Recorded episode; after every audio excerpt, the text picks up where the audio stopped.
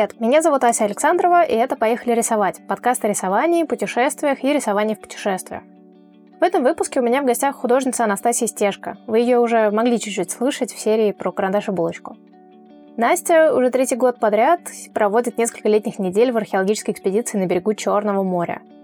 И даже в этот сумасшедший год ей удалось туда все равно поехать и порисовать. В выпуске мы поговорим о том, чем занимаются художники на раскопках, спойлер, не только рисуют, и обсудим еще много всякого интересного. Порисуйте хорошенько, пока слушаете.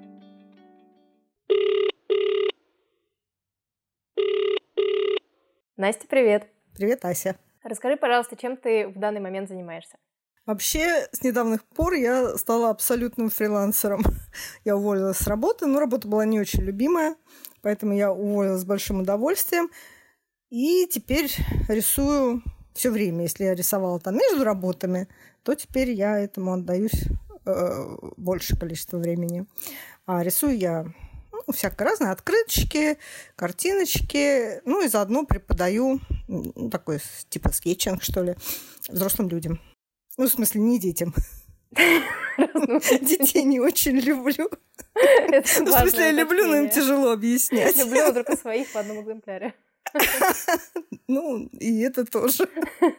А, среди моих знакомых ты единственный человек, у которого, как мы уже обсуждали, отпуск сложился, в принципе, так, как и планировался. Поскольку в этом году практически ни у кого отпуск не сложился так, как планировался, кроме тебя. Расскажи, пожалуйста, куда ты ездила и что это вообще было? Да, это суперский отдых, э, отпуск, и я уже три года провожу так э, август. Это была археологическая экспедиция. Это это античный город Китей, Боспорское царство. Э, находится он на берегу Черного моря, 40 километров от Керчи. Честно признаться, не знаю, как правильно, Керчи или Керчи. Вроде от Керчи. Вот. И эта компания археологов и всяких помогающих им волонтеров ездит туда много-много лет, лет 25. И вот мы э, с дочерью с моей присоединились, и это очень суперское место. Абсолютно дикое, это степь на берегу моря, море э, под обрывом. Ну, в общем, супер-пупер, там никого нет, это заповедник, э, туда просто так приехать нельзя. Короче говоря, супер классное место. А как так получилось, что ты вообще туда вписалась? У меня была супер идея, что дочь моя доросла до взрослого возраста, ну, 14 лет, и ни разу не ночевала в палатке. А я в ее возрасте уже там пять раз была э, в лодочном походе и все такое. И я очень придумала, как бы это организовать. Я ни разу не ночевала в палатке. Если... Ужас! Как так можно жить? Ну вот у меня есть такая супер идея. Короче говоря, у меня одна приятельница, которая вот 25 лет так и ездит туда, разместила какие-то фантастические фотографии из прошлой поездки, и мне пришло в голову ее спросить такие.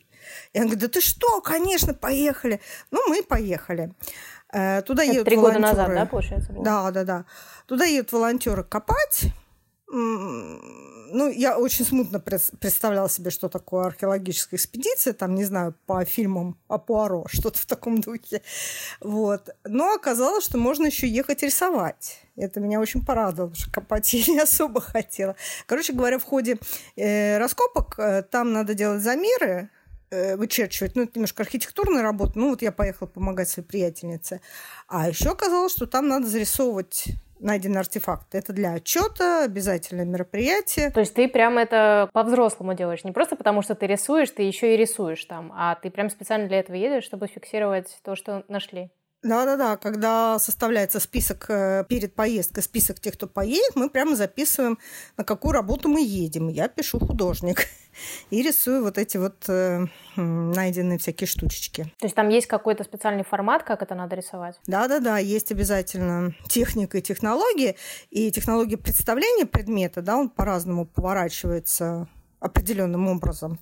И предметы разные. Это могут быть э, осколки сосудов, у них может быть венчик, ну то есть верхний краешек, может быть донышко, может быть только ручка, и все это зарисовывается э, анфас, там профиль, обязательно разрез, э, сечение, чтобы это было видно. Еще определенным образом это все на листе бумаги располагается. И на эту тему я смотрела специальное видео. Есть потрясная группа ВКонтакте, э, новой археологии. Там вот э, э, художница, которая рисует, по-моему, Новосибирский, что ли, археологический институт, у нее вообще фантастические видео, и всем, кто рисует, вообще сильно могу посоветовать.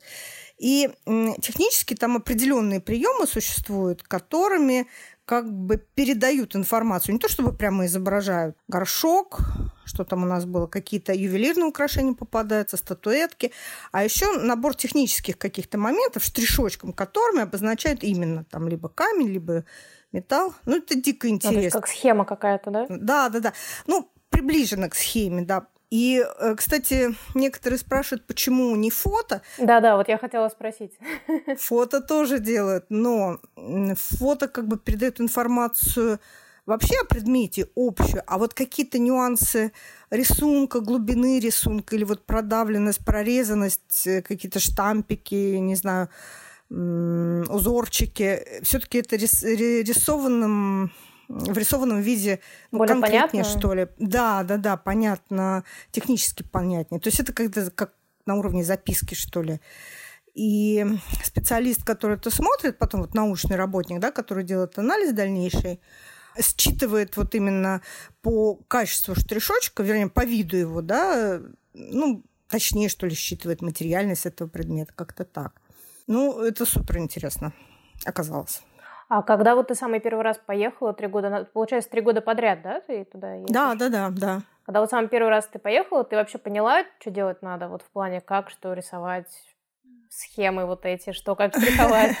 Ну, мне объяснили. Там существует такая, э, называется камералка, палатка. Ну, вот если Пуаро смотрели, и его всякие там поездки в Месопотамию, там есть такая палатка со столом, с лампой, и такие умные ученые ходят туда-сюда, британцы такие. Ну вот у нас как-то так же.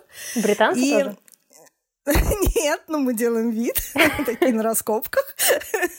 Короче говоря, вот эта вот э, работа в этой палатке, она такого рода сортиров... сортировка, что ли, найденных предметов, насколько они важны, насколько штучные. Есть просто предметы, которые учитываются по количеству. Ну, осколки даже куда там предметы, все-таки осколки. Ручечки от тамфор, там, не знаю, донышки, они учитываются. А есть какие-то персонализированные находки, более интересные, более редкие, более штучные, да, там ювелирные изделия.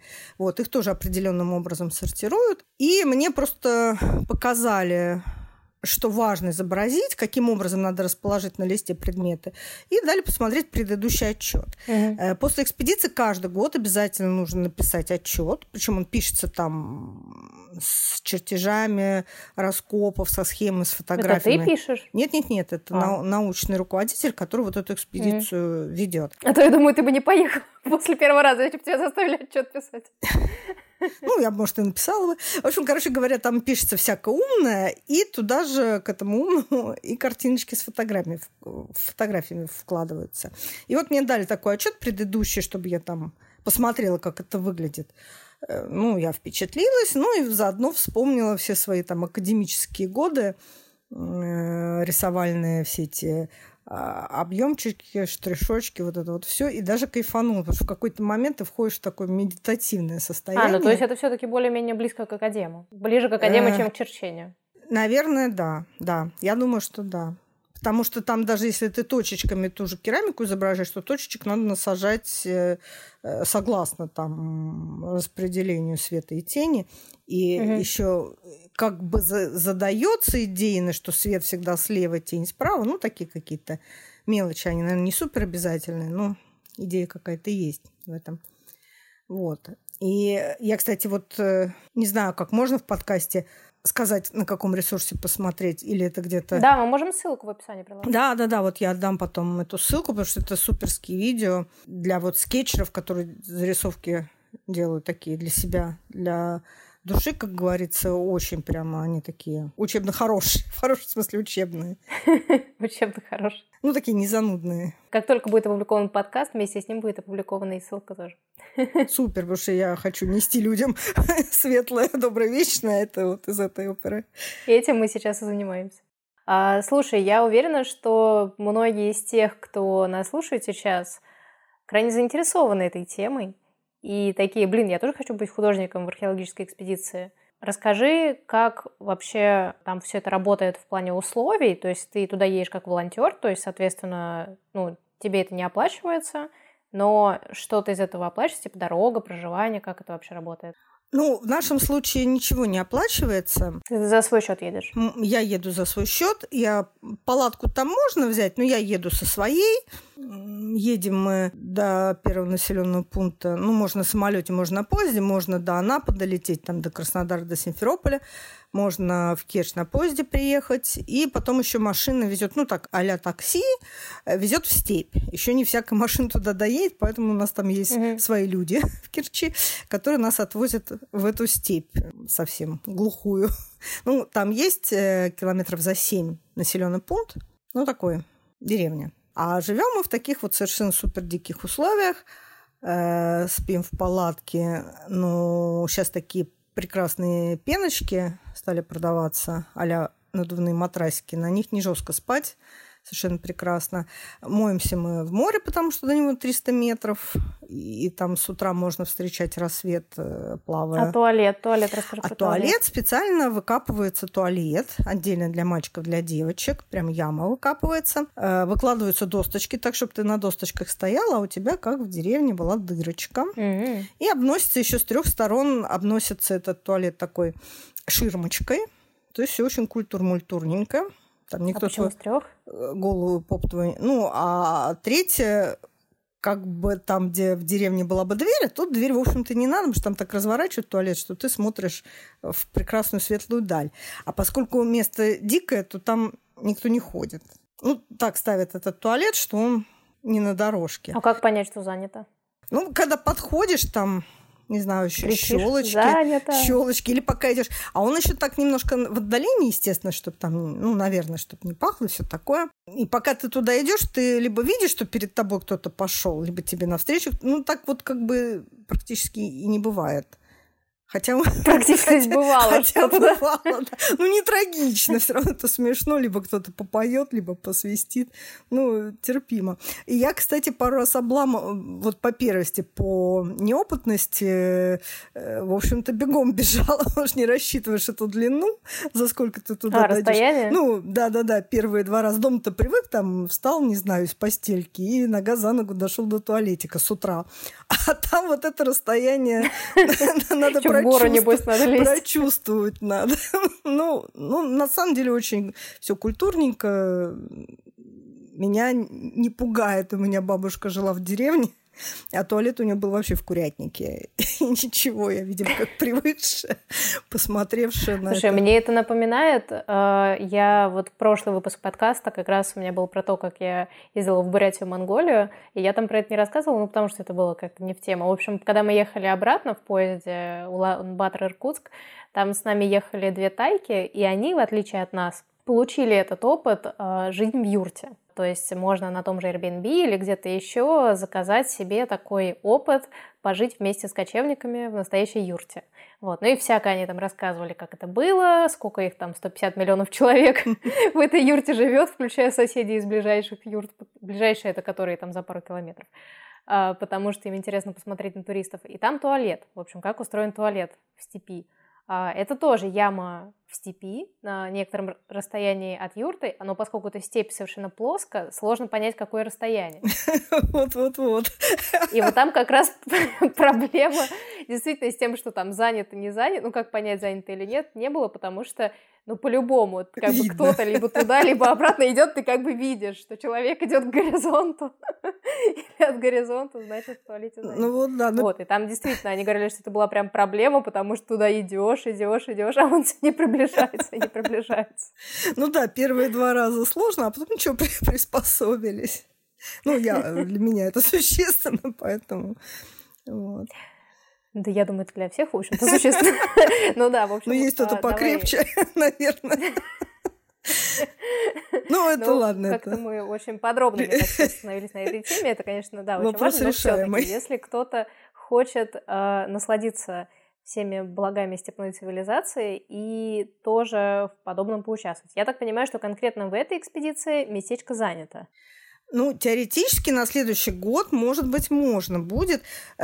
Яснее становится где-то в январе, потому что после... Подожди, так а вот ты ездишь в августе, а они там сидят все лето? Нет, нет, нет. Едут все равно в конце июня э, и часть августа, где-то июля, от месяца, ой, да, да, июля, извините, где-то от месяца до 40 дней экспедиция происходит, ну, потому что на дольше сложно выдернуть людей. Э, людей таких, которые полэкспедиции поработают, а потом приедут другие новенькие, тоже немножко сложновато организовать, да, объяснить им, mm-hmm. что мы тут делаем. Поэтому едут э, очень часто свои, они, конечно, сменяются, не все 40 дней сидят, да, там по 20 дней. Я, например, к началу экспедиции не еду, потому что еще не идут находки. И мне нечего рисовать. Я еду вот э, там дней через 7, через 10 от начала, как-то так. Но больше там тоже сложно. Начинают, например, ветра в конце августа быть э, степные. Там же степь над морем, да, и там свои нюансы. Или там дожди неожиданные. Ну, это такая сезонная штука. Ну да, да, да, очень сезонная, да. Вот. И э, в январе, наверное, где-то в январе-феврале становится понятно, что да, отчет приняли, да, а открытый экспедиционный лист будут выдавать, и вот там уже начинается такое э, шуршание, э, сколько человек едет, в каких числах списки составляются. По идее, можно вписаться. Ну вот когда это вот шебуршание начинается, можно... То есть тогда тебя не возьмут? Я поеду. как это? Просто, ну, наверное, как сказать, если кто-то очень хочет, можно будет мне написать и сказать, Надька, а можно к вам экспедицию? А я там спрошу, ребята, вот берем, не берем? Как-то вот так. А, то есть это лучше через тебя так? Ну да, да, да, потому что такой прямо открытой информации, наверное, особо нет. Но если хочется поехать все равно в какую экспедицию, то можно поискать, потому что набирают волонтеров. Ну вот да, я больше сейчас про это спрашиваю, что даже, может быть, не именно это, а просто это же не единственная на свете экспедиция. Я просто да, вообще да, про да, это ничего да. не знаю. Я даже не знала, что там нужны художники, в принципе. Ну вот я тоже не знала до того, как поехала. Я поехала помогать подружке снимать размеры с раскопов. Она архитектор, она занимается этим там со всеми делами. С нивелиром, ага. э, с, там, с колышками. Ну, я помог, помогала, конечно, ей, но скорее там не знаю, подержать размеры снять, а вот зарисовывать э, не так много, потому что у меня все-таки чертежно-архитектурная история там не моя сильная сторона. А вот когда пошли находки, надо их стало рисовать, это очень суперски было. Прямо вот. И я теперь знаю, кем я еду. Не копать, а вот этим. Ну, в любом случае, это интересно в плане того, что если удастся ну, я думаю, что если поискать, можно найти разные варианты да, да. экспедиции. И просто, может быть, конкретного организаторов спрашивать, что вот я рисую, хочу рисовать, да, надо да, ли да. вам. Даже ВКонтакте есть несколько групп археологических, и там даже э, пишут нужны художники. И бывает еще так, что нужны художники после экспедиции обрабатывать материал. Mm. А ты знаешь эти группы? Ну, парочку Эти знаю. Ссылки мы сможем да, приложить? Да, пару точно мы сможем. А ага, так, кто интересует... Пару там... ссылок приложим угу. тоже. Да, может покопать эту тему сам, кто интересуется. Ну, я думаю, что ну, это да, возможно. Да, да. Ну, просто с чего зацепиться, потому что я даже не очень понимаю, чего гуглить. То есть просто археологические экспедиции, кажется, очень широко. То есть хотя бы с чего-то начать. Ну, вот в Крыму их очень много, потому что Босфорское царство, и там до черта этих э, бывших античных колоний – причем это угу. вторичные колонии, не из Греции, а сначала Греция э, заслала колонистов в Малую Азию, ну вот Турция нынешняя, да, а потом из Малой Азии они пришли вот сюда, на Боспор. Там, оказывается, была вода, и, ну, водяной слой, да, и выращивали пшеницу и кормили всю Грецию. То есть на всю Грецию там растилась пшеница. А потом просто водный слой истощился, и постепенно захерели эти все города – а она как, как рис, что ли, ее надо в воде? Нет, нет, там сейчас, ну как, там нет пресной воды, ее все привозят, по сути дела. А, в этом смысле. В этом смысле, да. Угу. А тогда вода была, и ну, нормально там это все орошалось. Потому что часто там степь такая достаточно сухая. Ее, чтобы там что-то вырастить, там надо очень ее, конечно, за ней ухаживать. И такой прямо возможности, чтобы это бешено растить, наверное, нету чисто природно. А, а там, в IV веке до нашей эры очень даже была. А расскажи, как э, все обстояло в контексте нынешнего 2020-го, когда э, со всеми поездками напряженка. Было ли у вас какое-то непонимание, что, может быть, не состоится мероприятие? Или, может быть, какие-то специальные меры были, когда вы туда ехали? Ну, конечно, было, был, было такое ужасное отгоняемое чувство, отгоняемое всеми, и от всех, от себя, от нас. Мы там переписывались э, в общем чате ВКонтакте, конечно же, все фу-фу-фу плевали через правое плечо, что как же так, мы же не можем не поехать. До последнего момента вот было неясно и непонятно. Эрмитаж э, отказался ехать в этом году просто даже, чтобы не играть в эту рулетку. Просто у нас там на этом же городище соседняя экспедиция была всегда эрмитажная. И мы вот до последнего сидели, но все сложилось, получилось. Нам дали экспедиционный этот открытый лист. Это определенная процедура. Я там идеально не перескажу, но вот э, научный руководитель должен подать заявку, у него должен быть отчет за предыдущий период, ну, как обоснование, почему он едет, да, что он ниоткуда не взялся, а что он ведет научную работу на этой местности. Ну, и вот его заявку рассматривают и дают этот открытый лист. Его дали наша экспедиция. Вот. И еще есть э, момент там финансирования, скажем, что Министерство культуры или там образования должны, или Академия наук должны выдать каких-то денег на экспедицию. Конечно же, их никогда не бывает. Но наша экспедиция в этом смысле повезло, потому что ее финансирует независимый фонд, который создал некий дяденька, который живет в Америке, но он родом из Керчи. И он в результате сделался каким-то миллионером.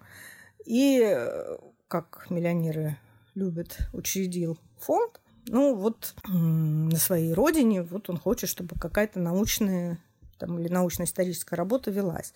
И вот все находки, которые происходят в этой экспедиции, они ну, фиксируются, но сдаются по месту находки, то есть в Керченский археологический музей. И даже mm. в золотых кладовых там есть предметы, которые вот нашла наша экспедиция. Ну, там ну, много всего, не только наши, но вот даже наши э, могут прямо вот показать, а вот это вот в таком-то году вот нашли именно мы. Да.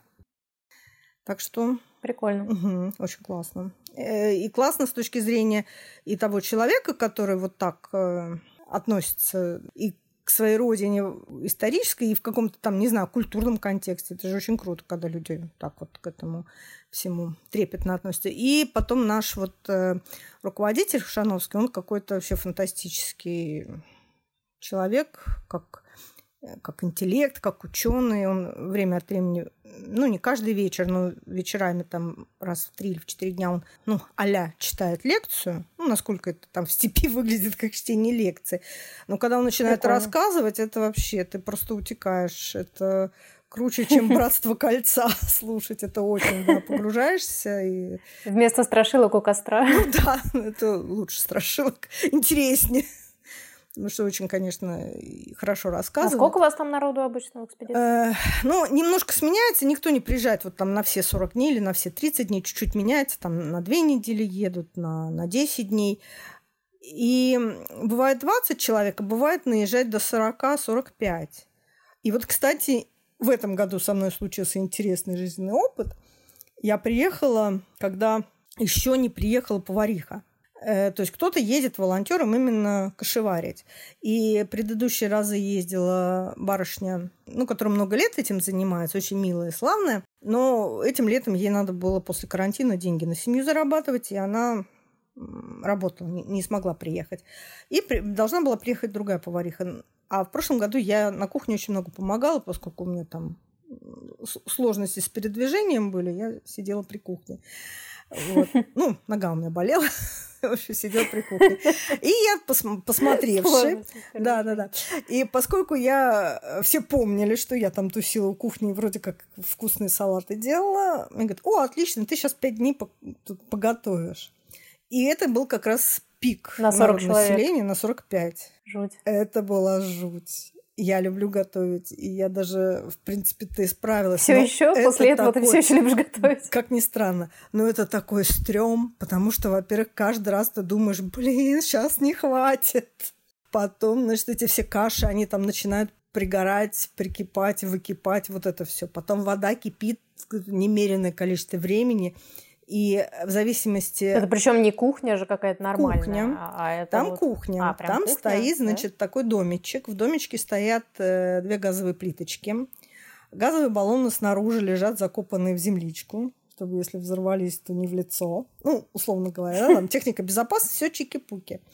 Вот. Домик закрывается, потому что ты должен закрыть, чтобы не, не задуло ветром огонь. Вот. Столовка – это так армейская палатка шатром, там, значит, буквой «П» стол. Там все отработано. На стенке этого домика расписаны граммчики, как, какой крупы, сколько на человека надо это все умножается на количество людей, ты прикидываешь там тебе 5 э, упаковок или 8 кидать в воду. Но вода кипит совершенно адски. Если ветреный день, она кипит на 20 минут дольше.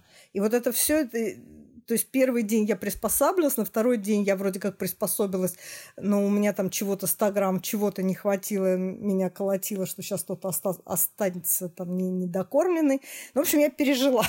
я пережила это время. И там еще по часам э, четко надо в какой-то момент поставить воду на компот. Потому что если не поставишь вот в это время, он не успеет вскипеть, и до обеда он, например, не остынет. То есть мало того, что надо сварить, надо еще прикинуть, чтобы он остыть успел. Потому что компот, ну, На жаре. как бы прохладный. Ну, в тенечке.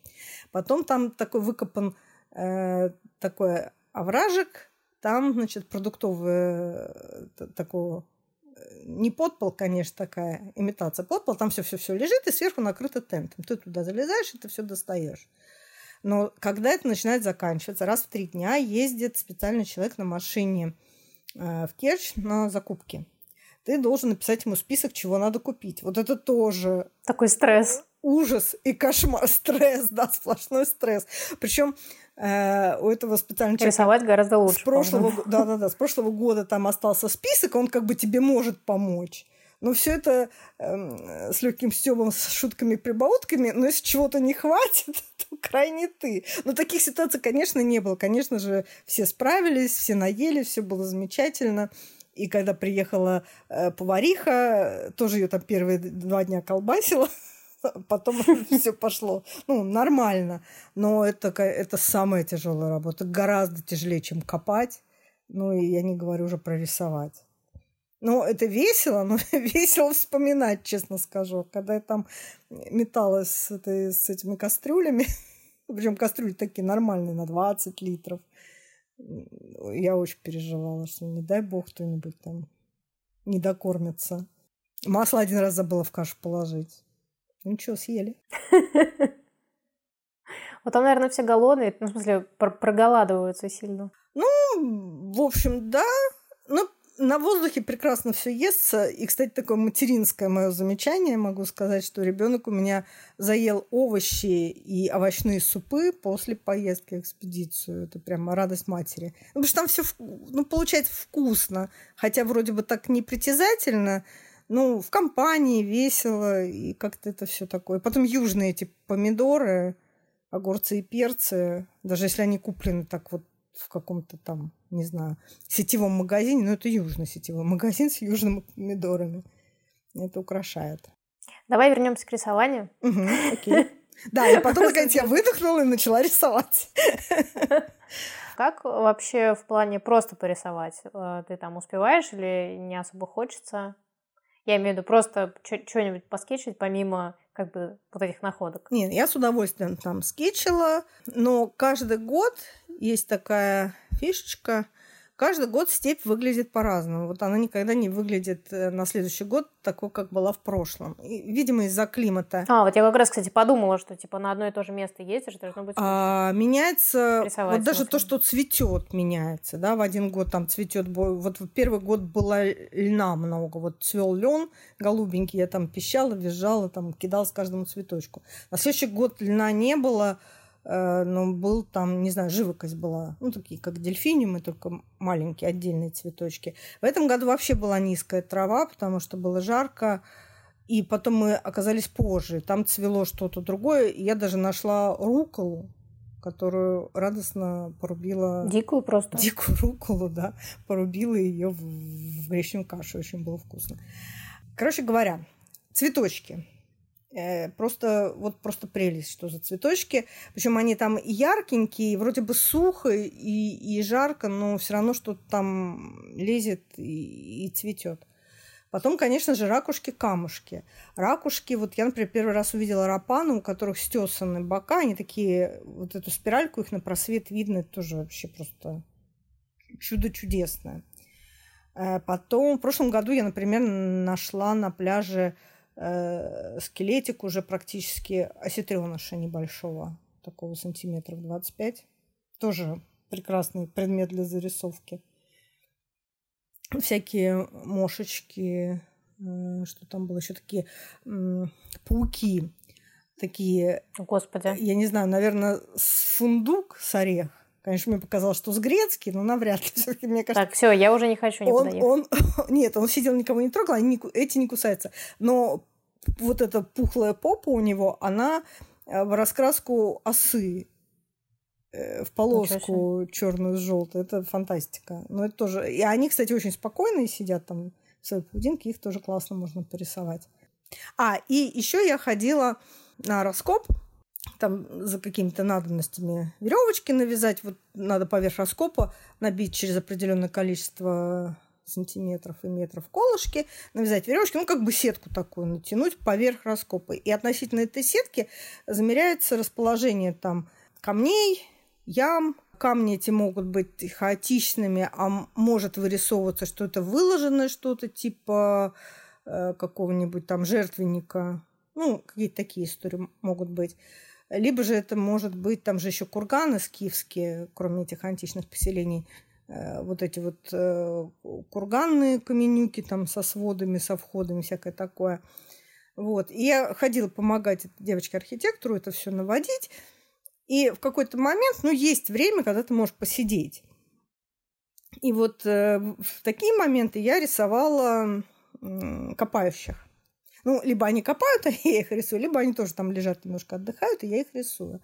И э, очень кайфно вот это вот, ну, как наброски, да, я люблю походить на наброски, а тут еще такие они все характерные, каждый в чем-то своем, не знаю, у кого-то платочек, очки там, я не знаю, или, или шляпа, и потом они на рисунках узнаются, узнаются благодаря и этому. И, например, у меня есть даже немножечко горжусь. Есть классный рисунок, такой мускулистый парень, такой с лопатой, эффектный. А э, в жизни он э, канатоходит, и вот в своих э, канатоходных кругах довольно известный, потому что в прошлом году он какой-то чуть ли не рекорд побил. Они ходили где-то там Москва-Сити между этими вот э, высотными небоскребами. Ничего себе, между небоскребами. Да, да, да. И он ходит по ленте, там еще различается вот э, канат, стропа, да, и лента, они, там разные технологии ходьбы, вот он вроде по ленте ходит. Так что у меня есть рисовка такого известного товарища. Звезды. да, да, да. Вот. Ну, а потом эм, я когда в соцсетях своих вешу эти фоточки, естественно, народ там себя узнает радостно. Ну да, себя найти на рисунке это всегда прекрасно. Ну да, да, да. Ну для меня тоже вот таким быстрые, да, быстрые зарисовки и еще и чтобы узнаваемо было. Ну, тренировка руки и глаза очень-очень такая эффектная. Ну и потом ты, когда еще к этим людям относишься там с любовью и нежностью, ты еще того э, веселее.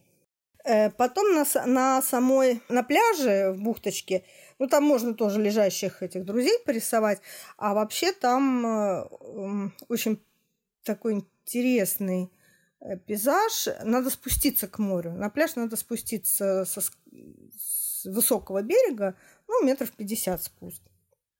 И там уже внизу, когда ты сидишь, ты сидишь в бухте. У тебя там направо какие-то обрывы и камни, налево другие обрывы и камни. Вдалеке идут э, грузовые суда в Керчь они идут. И, наверное, рыболовецкие какие-то. И это очень красиво. На горизонте, когда такие вот штришочками. И в разное время Э, суток они разные. То они там черные на светлом небе, то они какие-то, оказывается, что они разноцветные, красные на голубом. Ну, это супер, просто там вот глаза проглядеть можно, какие они кайфовые. Для меня это тоже идея фикс э, зарисовать это, поймать состояние. И у меня таких э, рисунков несколько, и в разные года по-разному сделано. Когда-то акварелью, когда-то я просто графически делала – но море это, это что-то волшебное. И оно каждый раз, каждый день другое, каждое э, время в сутках оно разное. То оно темнее небо, то оно светлее, то оно белое, то оно лимонное. Ну,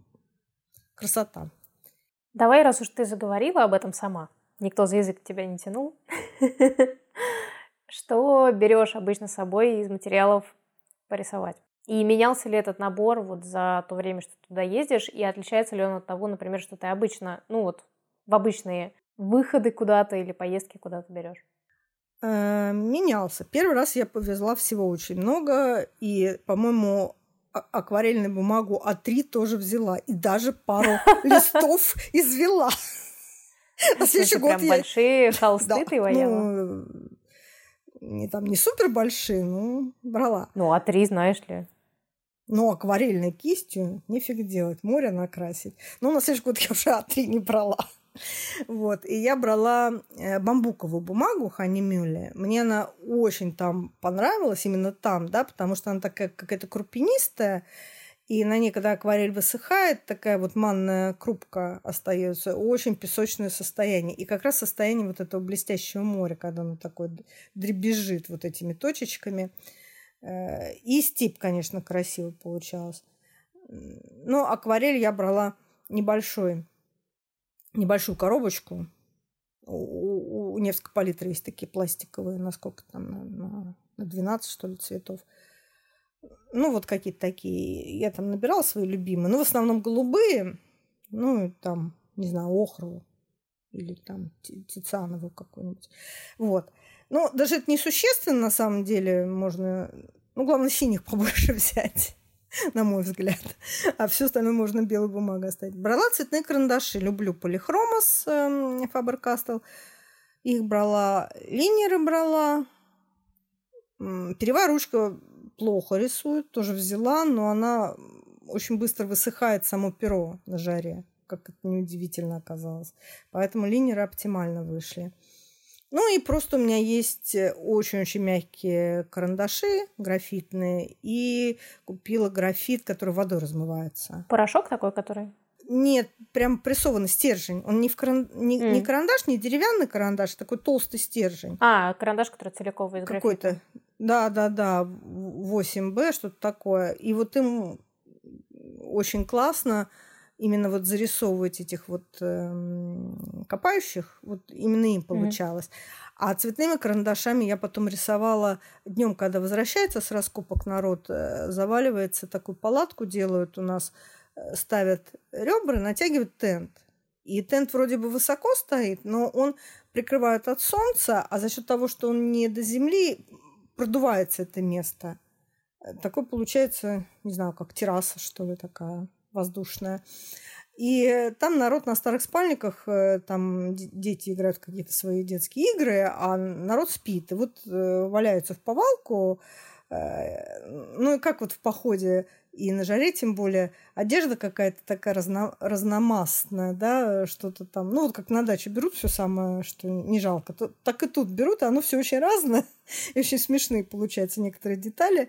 Вот. И народ лежит там, либо книжки читать, либо засыпает, и там они замирают, их можно подольше порисовать. И получаются более такие тщательные, не быстрые наброски, а зарисовки.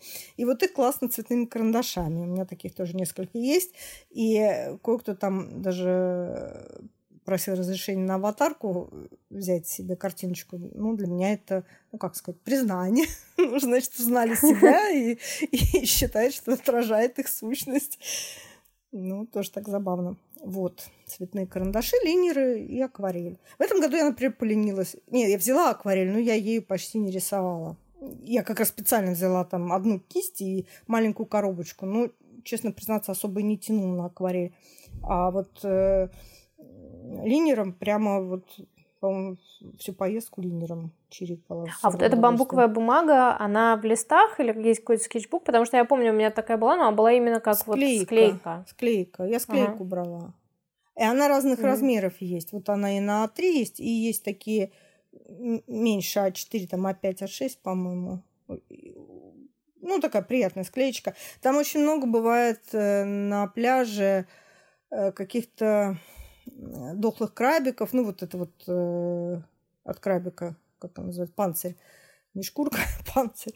Вот. Потом там, например, растет на пляже именно в песке морская горчица. Такой кустик зелененький, а у него сиреневые цветочки таким четырехлистничком. А плодики такие в жирных колбасках. Ну, ну, короче говоря, очень такой фотогеничный цветочек. Его классно именно акварелькой порисовать. Потом совершенно фантастическая вещь каперсы. Я их знаю только в салате. Вот, я тоже до этого знала их только в салате. Они растут такими, ну, как бы не кустиками, а плети, э, вот эти цветочные, ну, в какую-то такую э, круглую плюшку расползаются по склону они так э, в сторону моря растут. Цветы невозможно красоты белые, такие белоснежные, э, четыре лепестка, но вот при ближайшем рассмотрении они еще не ровные, какие-то такие орхидееобразные, то есть два там в одну сторону выворачиваются, два других в другую, и такие вот шелковые мотыльки прямо. Из этого из всего пучок вот этих тычинок, прямо вот, ну, я не знаю, пухом каким-то. Ну, вот на орхидеи абсолютно тянет. Или на какой-то, я не знаю, экзотический цветок. Эм, и расцветают они вечером, к ночи. А к утру... Если распускаются? Они распускаются, да, в темноте белыми. Причем они такие однодневки. Вот они распустились, и с утра они завяли. И вот утром, когда они начинают вянуть, они становятся карминно-красными. У них вот это розовые, даже не красные, розовые такие. Э, потом сами вот эти э, плети, на которых эти цветы цветут, стебли, да, они с колючками. Причем какие-то невозможными, огроменными. То есть вот так его и не сорвешь этот цветок. А потом у него начинает у этого цветка вызревать плодик. Плодик на огурчик похож. Ну, такой вот торчит себе. И в прошлые разы мы раньше уезжали, я не видела этого созревания. А когда они созревают, это, мама дорогая, они лопаются на такие четыре части. Эти части выворачиваются, а внутри там вот что-то кроваво красную. То есть вот эта мякоть у них красная, причем фантастически красивого красного, такого тоже такого кармина кадмию, а, а, а там внутри вот уже эти вот э, семечки. Причем вот этот огурчик, пока он еще не вырос, их тоже, оказывается, маринуют. Вернее, не оказывается, я их ела, и мне не нравилось. Думаю, что за каперсы такие странные, с семечками внутри. А это, оказывается, вот уже созревший плодик. И я этот вид э, каперсов не люблю. А вкусный, хороший каперс – это бутончик. Это когда еще не зацвело. Это цветочек, когда не расцвел. Ну, в общем, это очень потрясающе, когда ты видишь вот этот весь цикл э, проживания растения, который ты как бы вроде как название знаешь, и даже его а ел. интернет там не ловит, да? Вообще нет связи. У меня даже... Просто я имею в виду, что отсутствие интернета очень способствует наблюдению за да, природой. Да, да, да, да. Это тоже был э, большой плюс, когда я туда ехала и везла туда 14-летнюю дочь оторвать от, от девайса. И, и там как раз э, подростки тоже приезжают, читают какие-то умные книжки. Ну, кроме того, что они болтаются там во внерабочее время где-нибудь там по степи погулять, э, полежать э, где-то там под тентом, поболтать о своем там, там подростком, они еще книжки читают, что тоже радует какого-нибудь там ну, не знаю, разброс такой. А Брэдбери, цветы для Алжернона и что-то еще там я, ну, кавку не кавку, ну, что-то такое там тоже видела у кого-то. Ну, нормальный ну, набор. Культурненько. Прям настоящие бумажные книжки со страницами? Да. И время не показывает в уголке, да? Да, да, да, да. И листать надо пальцем. Вот, причем так вот переворачивать. И шрифт не увеличить. Да, да, да. И вот это вот не сделать, да. Ну, это тоже очень классно. Так и отличается ли чем-то набор, который ты туда берешь от того, что ты обычно с собой берешь? Или в целом, как бы, чем обычно рисуешь, то и берешь? Ну, наверное, приблизительно одинаково. Я вот если на зарисовке карандаш и бложка хожу, я ну, только что акварель не беру, да, я акварели дома люблю порисовать. А так, наверное, все то же самое. А в этом году у меня был еще интересный опыт. Меня одна барышня попросила свою дочкой позаниматься именно планомерно. Надо сказать, когда, пока я готовила первые четыре дня, у меня глаза были на ниточках, никакого я времени не нашла позаниматься. То есть вот казалось, вот сейчас, сейчас, сейчас я позанимаюсь, и в это время я делала такое и куда-нибудь падала личиком в подушечку и лежала бессильно. А потом уже, когда пошли зарисовки, я уже, ну, немножко чуть-чуть по-другому мой день строился. Я могла там часа в четыре с девочкой позаниматься, и я там свое любимое просвет и тень, как, как я и на своих всяких курсах рассказывала, и мы с ней рисовали, например, камушки. Я ей объясняла, как сделать э, объемчик. Мы рисовали с ней цветы, И вот тут я акварелью как раз ей показывала, как буквально двумя мазками изобразить. Там, например, растет, я уже упоминала, такая живопись. А, не помню, как они, топорики еще, по-моему, их называют. Ну, у них, короче говоря... Топорики. Цветочек, ну, там он похож на топорик. Э, цветочек такой, э, как у, у дельфиниума, э, такой, не знаю, собачечка такая фиолетовая. И назад шпорка. Ну, такие петушочки. Э, и они, если дельфиниум такой палкой, да, цветной растет, то эти растут на стебле по штучке, ну, как птички такие рассаженные, не знаю, пять птичек на стеблечке. И вот их очень прикольно разглядывать, куда какие лепесточки, там вверх э, два остреньких какушки, вниз язычочек, у язычочка там по бокам, и назад вот эту вот шпорку надо нарисовать. И цвет, конечно, восхитительный, такие они вот прямо ядрено-фиолетовые. Вот. И э, мне было интересно, и самой разглядеть, да, и самой вот эти мазки как бы придумать, да, как вот тремя мазками его изобразить, этот цветочек. Потому что если э, первый раз глянешь, думаешь, боже мой, как это нарисовать? Ну, непонятно, там вот это все мелкое. Ну да, звучит как сложная конструкция. Сло, да, сложно сочиненный, в общем-то. А по идее можно несколькими мазками, и э, девчонка очень быстренько схватила эту историю. И потом стебли и листики мы там линером добавляли. Получалась такая, ну, разворот очень такой обаятельный получился. Я ей в своем скетчбуке показывала, она там в своей тетрадке рисовала. Еще там вот в плане акварелью порисовать совершенно умопомрачительные малевы. Они бледно-желтого, такого странцианового цвета. Я, честно признаться, мальвы люблю. У меня бабушка жила на Украине, я туда каждое лето ездила. Там мальвы такие прямо, эх, малиновые. И вообще слово мальва, по-моему, от, от слова малиновый происходит. А тут мальвы просто как, как какие-то свечки сказочные. Нежнейшие вот эти лепестки, как, как крепдышиновые. И удивительно вот этот легкий-легкий э, бледно-желтый цвет. И вот их тоже э, причем солнце сквозь них там как-то светит, эм, какие-то там тени, не тени, полупрозрачные, это все прожилочки все видны. И вот их акварелью это просто наслаждение тоже по, по, э, покрасить, порисовать, понаходить вот кисточкой это пятно лепестков этих, просто ох, наслаждение. Сейчас рассказываю, мне даже прям приятно вспоминать. Вот.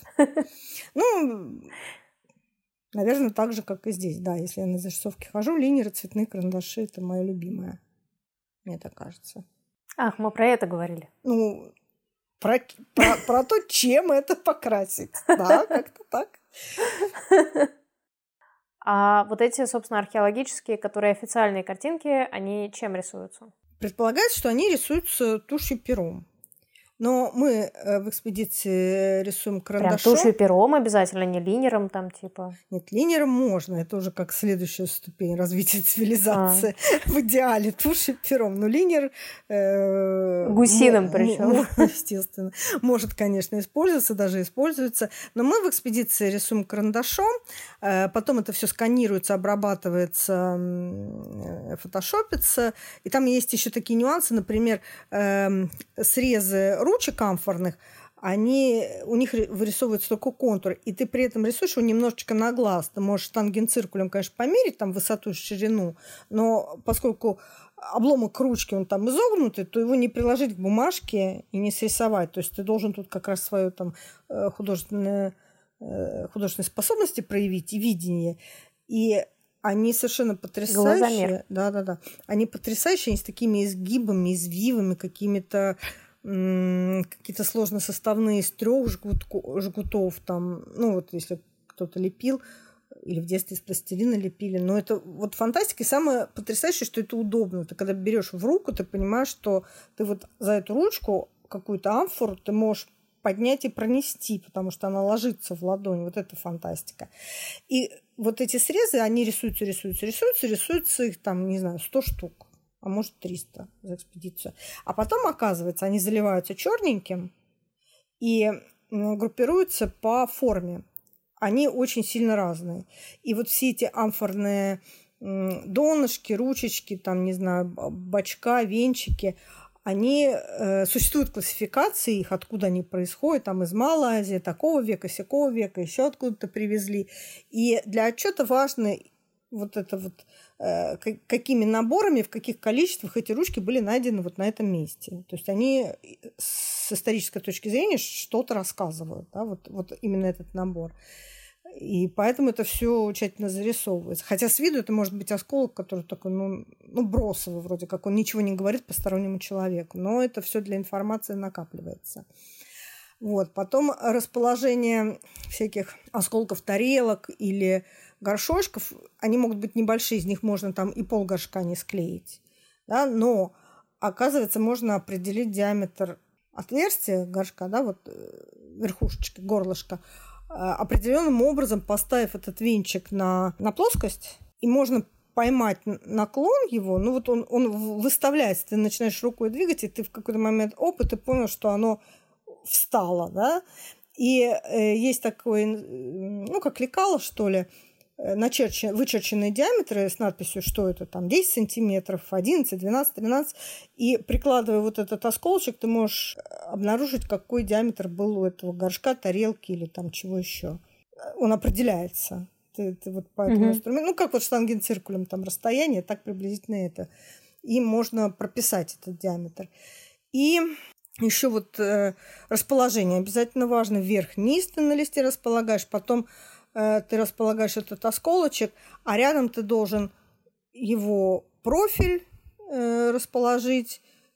Если это донышко, то ты донышко там хитрым образом изображаешь, ты как бы э, наружную вот часть, то, что ты видишь срез, а еще там, когда вот продавленки этого донышка, ну что-то там внутрь, ты это тоже как бы схематично отрисовываешь. Если насквозь дырочка идешь, ты тоже ее там штришочками. Ну, то черчение, если в школе кто помнит, как оно было. Вот как У меня не было в школе черчения.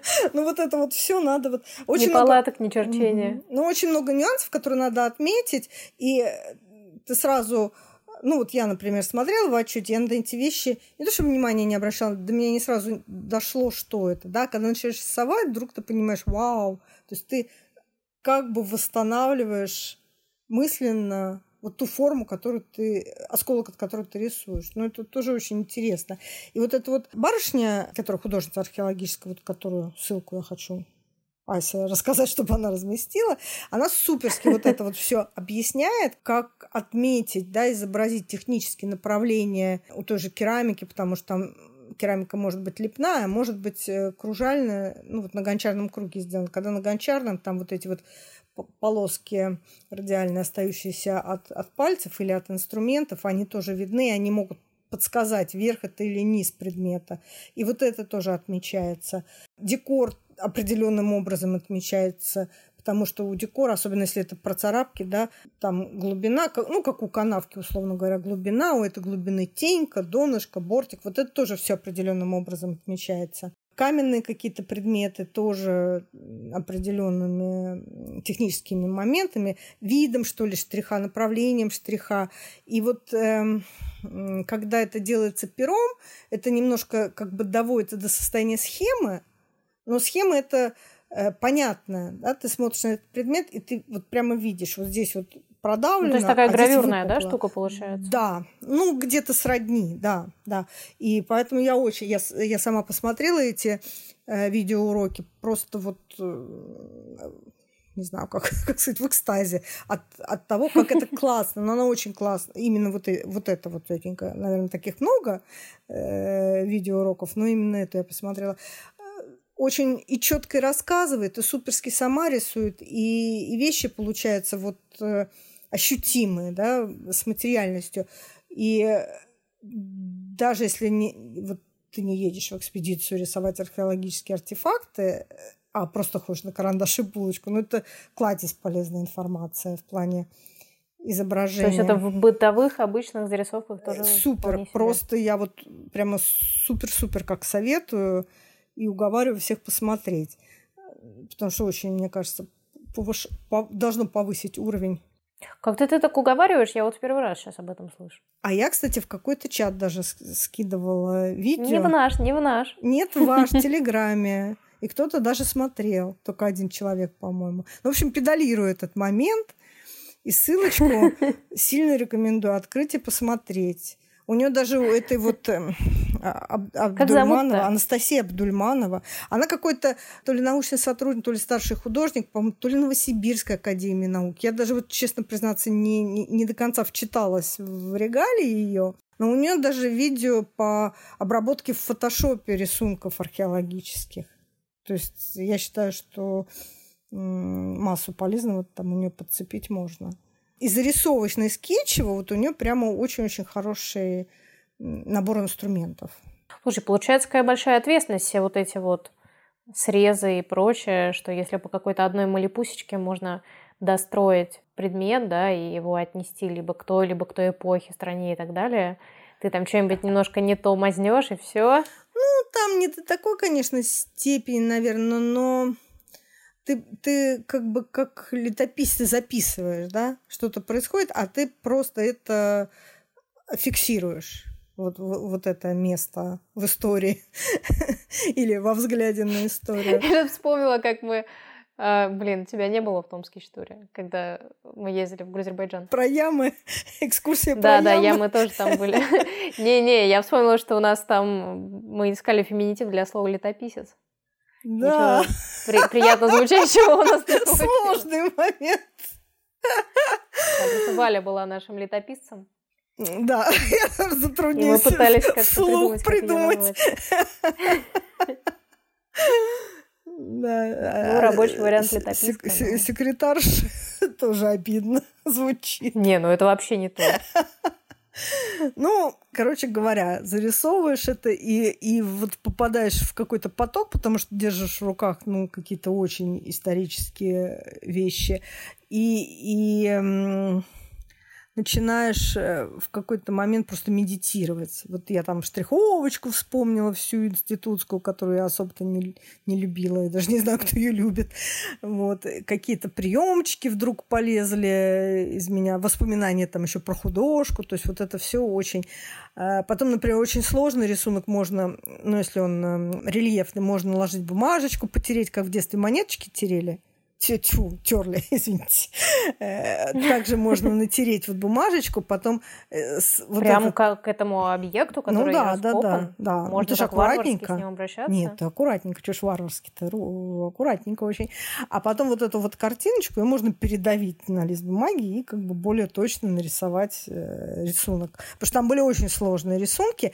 Ну, в каком смысле сложно? Например, донышко сосуда, тарелки, а там Э, по радиусу штампами такие похожие, я не знаю, на изображение, ну, схематичное изображение э, мне напомнило что-то азербайджанское, если бы это был э, гранат, например.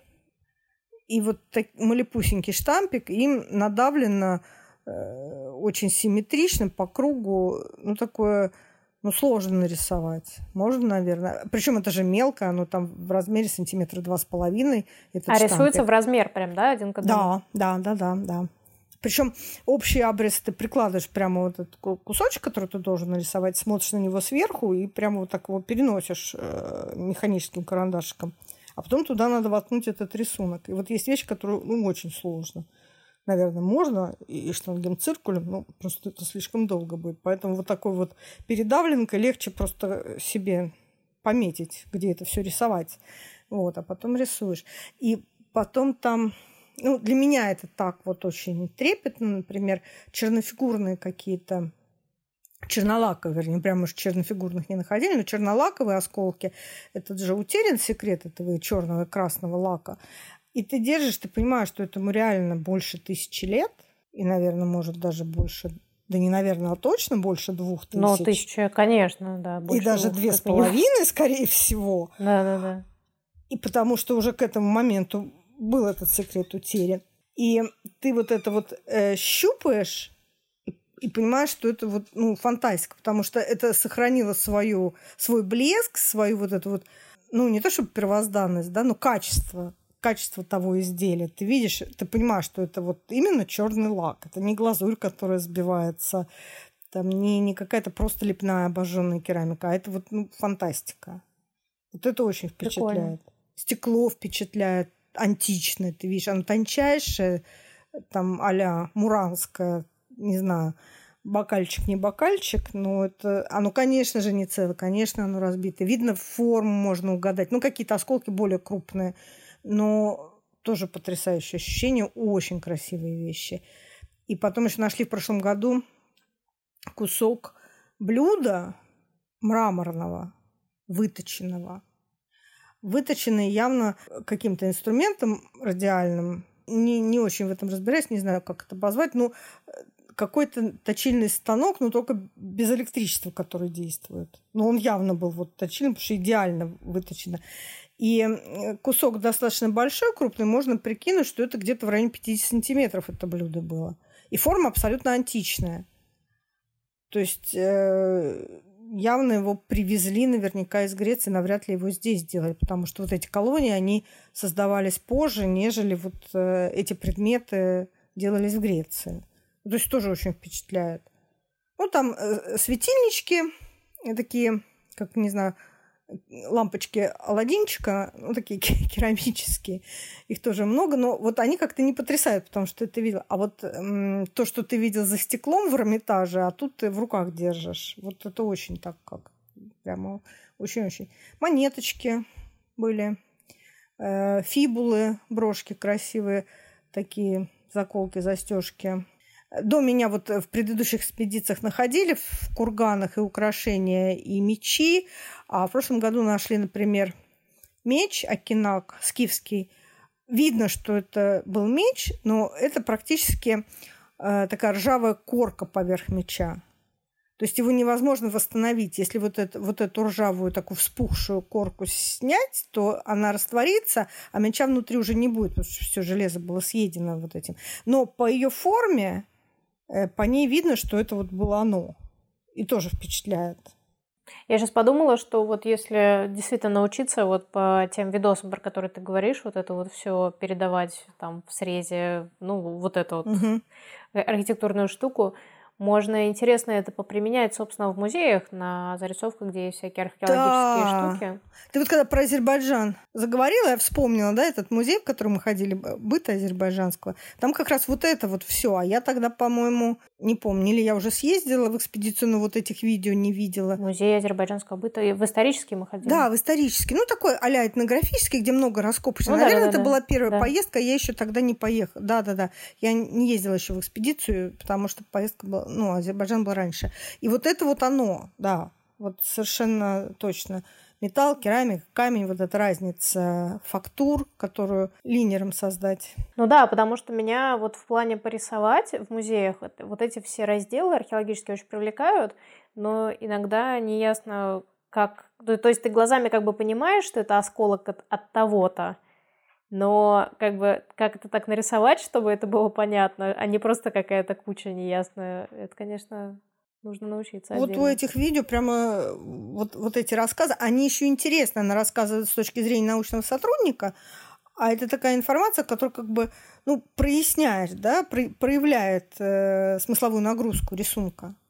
Тоже классно. Ну, кроме, кроме технических вот этих вот э, приемов. Представляешь, мы сейчас все это так рассказываем, рассказываем, а с тем каналом что-то случилось. И типа видео больше нет. А, с каким? Ну, про который ты говоришь. А, видео, что ли? Э, этот, да, ВКонтакте? Да, да. Не, я сегодня с утра смотрела, еще работала. А, ну хорошо. Так что есть надежда. Это было бы обидно. Не-не-не, есть надежда. Еще могу про детей сказать. А что дети? Приезжают дети. Вообще в экспедицию, по идее, не положено брать детей. Но поскольку у нас такая не, не, не формализированная экспедиция, такая немножко свойская, межсобойская, ну, по, по взаимоотношению внутри экспедиции, то многие привозят детей, и даже более того скажу, есть дети, которые выросли в этой экспедиции, которым исполнилось 25 лет, они, а первый раз, первый раз они приехали, им было там года три, а теперь они взрослые, красивые парни и девушки. Вот.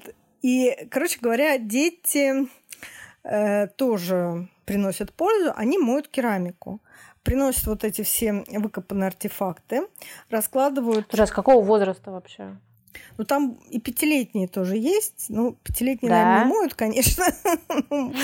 А, я подумала, пятилетние моют керамику. Не-не, нет, моют такие э, лет с десяти. И вот моя э, дочь, которая 16, тоже мыла. А э, есть девушка, которая этим рулит. Она историк по образованию. Ну, она учится сейчас в магистратуре, там надо, во-первых, разложить эти предметы э, по секторам, где их нашли, это тоже отмечается, какой раскоп, какой квадрат, вот это все, то есть не перепутать, они раскладываются в определенном порядке. Потом моются определенным образом, там отмачиваются, щеточка замывается, и вот тот, кто моет, на нем тоже лежит некая ответственность, он должен э, среди этих предметов э, увидеть э, то, что в отвал совсем шлак, который просто учитывается там записью, что было такое-то, а, и увидеть там вещи, которые там достойны э, более внимательного рассмотрения и зарисовки, потому что зарисовывать не, не подряд вот все, все, все, все-таки выборочно, ну, невозможно все зарисовать, вот. И можно, например, не намыть и пропустить клеймо, можно, наверное, да, но вот они там эти дети археологические, они их не пропускают, они их видят, несут в камералку вот ответственному Историку. Дети такие арт-директора, которые решают, что тебе ну, рисовать, а что нет. Не знаю. Ну, наверное, нет. Они, наверное, помощники арт-директора. все таки главное назначать, что рисовать, а эти помогают. А, и еще такой хотела момент. Вот э, мысль была, что хотела рассказать. Дело в том, что я делала фотографии и э, того, что я рисую, и картинки, которые нарисовала, но опубликовывать в соцсетях до выхода отчета это все нельзя.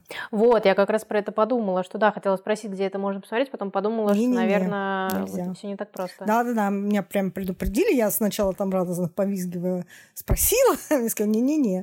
То есть это, ну, как сказать, не то чтобы государственная научно-техническая тайна, но есть какие-то не знаю. Ну, этика Негла... Да, да, да, этика. Негласные такие положения, что это должно пойти в отчет, поскольку это э, часть некого научного исследования, то э, ну, чтобы не спойлерить. До официального представления, да, получается, что вот, не надо этого делать. Хотя у меня есть, конечно, фоточки моих рисунков. Но с другой стороны, когда приезжаешь в экспедицию и листаешь отчет прошлого года, ты там видишь свои работы, узнаешь их. Ну, потому что там много, там я не один художник, несколько приезжает. И видишь так гордо, приятно. Такое портфолио. Ну, в общем, да. Кстати, не догадался их сфотографировать. Можно было отчетик сфотографировать и его постить. Ну, в следующий раз, наверное, даст бог, опять поедем. Ну, по крайней мере, твои остальные рисунки есть в Инстаграме. Кстати, слушай, а у тебя есть какой-нибудь хэштег, который ты используешь для рисунков вот именно из этого мероприятия? Вот не догадалась. Надо придумать. Можно же задним числом ну, Ладно, поставить? я думаю, там по рисункам и так будет Ну понятно. да, ну прошлогодний, например, у меня очень есть классный и ВКонтакте, и в Инстаграме где-то в районе 15 августа, потому что 15 августа день археологов. Я, может, 15, 16, 17 постила специально ко дню археологов зарисовки вот э, э, друзей копающих. Так что если там полистать можно. Ну, даже если вы не долистаете до туда, у Насти в Инстаграме очень много классных картинок, поэтому можете в любом случае туда сходить, посмотреть, даже если не обязательно про археологическую экспедицию. Да, welcome, я буду рада. Ну, да. Наверное, еще, что, еще что-то могла бы рассказать, наверное. Ой, в этом году была гроза. Гроза в степи – это что-то. Это фантастика. А, я думала, что я не боюсь грозы. Нет, она была прямо над нами, вот над нашими палатками. И я вот, честно говорю, я думала, что я не боюсь грозу. А оказывается, я грозы не видела в своей жизни. То есть, ну, сначала тучи где-то вдалеке, да, их принесло сюда, там еще вот еще дождя как такового нету, а по небу пустили такие молнии, которые вот поперек то есть не, не сверху вниз, как там на картиночках э, в Гугле можно найти, а они такие вот э, по, по линии горизонта, только у тебя над головой. Вот от, от одного края до другого края земли. И такого розового неонового цвета, естественно, такие. Ну, кажется, что они вот... Э, а ливень еще был или нет? Да, потом пошел ливень, все как надо. Не сразу. Сначала, сначала на, на, нагнала туч. А тучи эти рисовали в небе какие-то лица, потом какие-то слова, которые не прочитать. Ну, то есть нам сначала рассказали, что с нами будет, только мы не, только мы не догадались, что это. Потом вот эти молнии невозможные, гром. Пророчество на оставшееся 2020. Да уж, там вот Илья Пророк на колеснице вдоль и поперек проехался. И потом пошел ливень, но поскольку у нас палатки, у нас это общая большая столовка, она отличная, такая брезентовая палатка, в общем, мы там пересидели, и даже, даже включили свет, и, и даже пили вино, ели тортик. Весело было. Но и потом зачем-то мне понадобилось там добежать. Вроде ливень утих, и можно было перебежать там до своей палатки. Зачем? Потому что я не помню, зачем. И тут опять начались вот эти молнии, а ты такой в степи стоишь столбиком. Mm. Естественно, я там присела на корточки, пригнулась. Причем я не знаю, насколько бы это меня э, в реальности спасло, если бы молния решила в меня ударить. Не в курсе, но просыпается все самое такое животное, причем и страх, и потрясение, и удивление, и тут станешь и язычником, и кем угодно. И в Зевсов поверишь одномоментно. То есть, ну, это шикарно, очень, очень красиво, очень эффектно, но стремновато в то же время.